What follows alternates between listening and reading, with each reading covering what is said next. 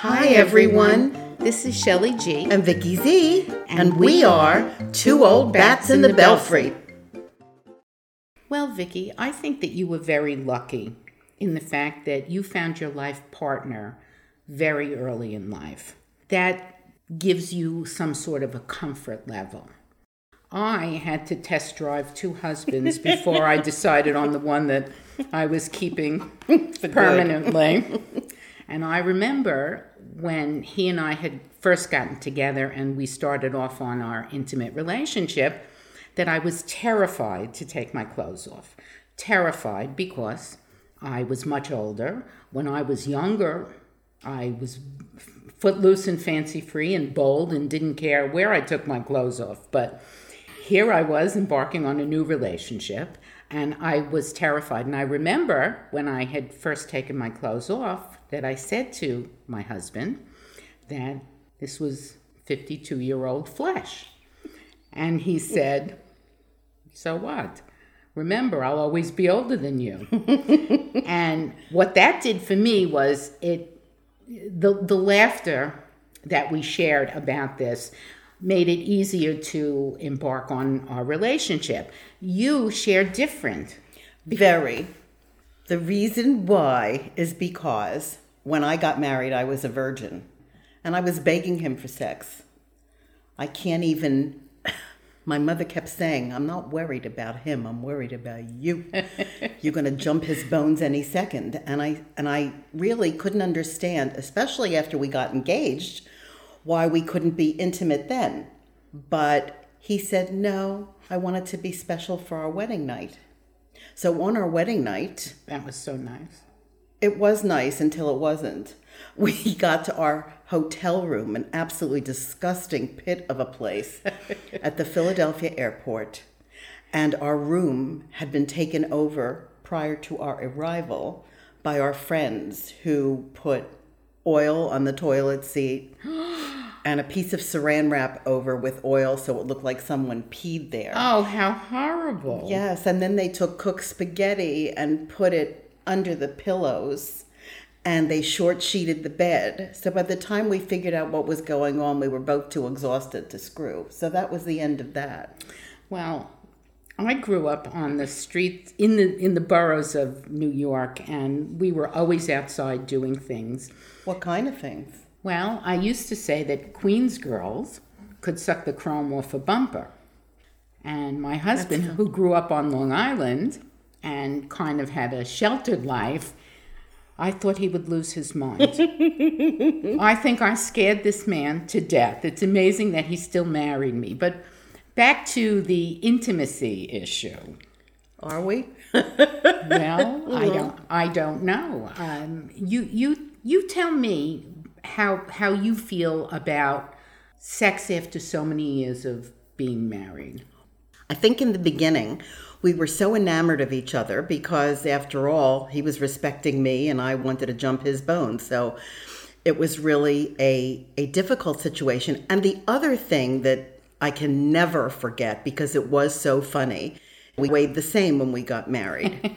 And he was wearing his bar mitzvah suit when I met him, which just goes to show you that we were about the same size. I never liked skinny men. Oh, anybody that was skinny. Thinner than me, no. Oh, he was so thin. And of course, in the old days, I was thin too, but I just didn't realize it.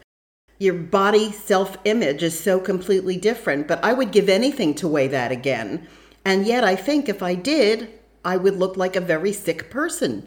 So I think as the years go by, your priorities about your body changes, your perception of each other changes, because you're growing. Mm-hmm. You're growing together. You're having life experiences together and separately, and it just brings everything together. Well, I think it's different also when you're so young and together. Yes. And I mean, I was in my 50s when I met this husband. Yeah. And so things were a lot different, and coming from different kind of upbringing, we approached our intimacy different, but nevertheless, it was absolutely fabulous. And I never felt the need to change myself to be more attractive, as we find so many people do now having plastic surgery. What do you think? I agree. I actually wanted to have my nose done at one point and did schedule an appointment. You need your nose for sex? Sometimes. I guess you do. But okay. For changing appearances, you know. I just thought, I didn't want to look like my family. Very strange. I am very strange. But, you know, there it is. Anyway, I spoke to this plastic surgeon, and what I wanted was the tip of my nose to be narrower. And he said, well, in order to do that, he would have to take some tissue from behind my ear and put it on the tip of my nose and suture it that way. And I said, well, if I blow my nose, is it going to come off? And I was really concerned about losing my nose after fixing my nose, so I canceled the whole thing. Well, one thing about people from the East Coast, what you see is what you get. And we're right up there. We're right out there. We tell it like it is. Mm-hmm. And so when I approached my relationship, I would never even think about plastic surgery. You have to love me for what you see and what I am on the inside. Which is the best possible way to go about everything. You've been living here a lot longer than I have, and we are the plastic surgery capital of the United States. We certainly are. If I see another pair of lips that could take a person into the air. I mean, when we were growing up, a nose job was a big deal. Absolutely. You started having your nose done in your early 20s. Now, people are giving gifts to 16-year-olds to have their boobs done and their nose done. And, I know. Our perception of our body or body dysmorphic disorder is really going ballistic. It's very scary when little children, especially little girls who are exposed to all of the things that are going on in this world and all the movie stars who are pushing for plastic surgery. It seems a lot overdone. And don't you think that some people really end up looking grotesque? Absolutely. And not even anything like human sometimes. I mean, it's very scary. It is very scary. And every time I go out anywhere, I look at people. It's so noticeable when things have been overdone. Yes. And by the time some people get their foreheads pulled, it's already the back of their neck, probably. I always said that, you know, if at this point in life, at my age, I would really like to do things, but I'll never forget a plastic surgery meeting that I went to where this doctor was going to encourage everyone to do something. And he was telling us the story of this woman who was in her 80s. Her husband had always wanted her to have really gorgeous breasts again. Young, standalone, perfect. So she finally agreed to do it. And he brought in pictures of her. So her boobs were absolutely magnificent, but her skin was hanging everywhere else.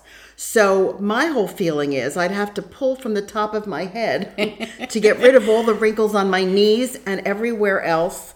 My hands, my arms. Well, see, that's it. I always look at somebody's hands because you can look at some of the actresses that have work done and their faces look gorgeous and even their necks look beautiful. Then you look at their hands and they look like an old witch. Right. With, you know, everything on their hands. The veins, the lines, the spots. It's just, and it doesn't look normal. It really doesn't. It looks like you've deliberately done something else when you look really awful everywhere else. Well, and I think that's the universe's way of saying enough. Right, and I agree. I think that there comes a point in time where you have to be happy with yourself. Correct. If you're a good person, that's what's always going to shine through.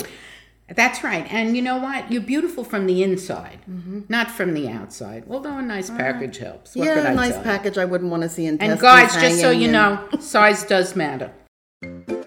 And we'll leave you with this. Remember, age is mind over matter. If you don't mind, it doesn't matter.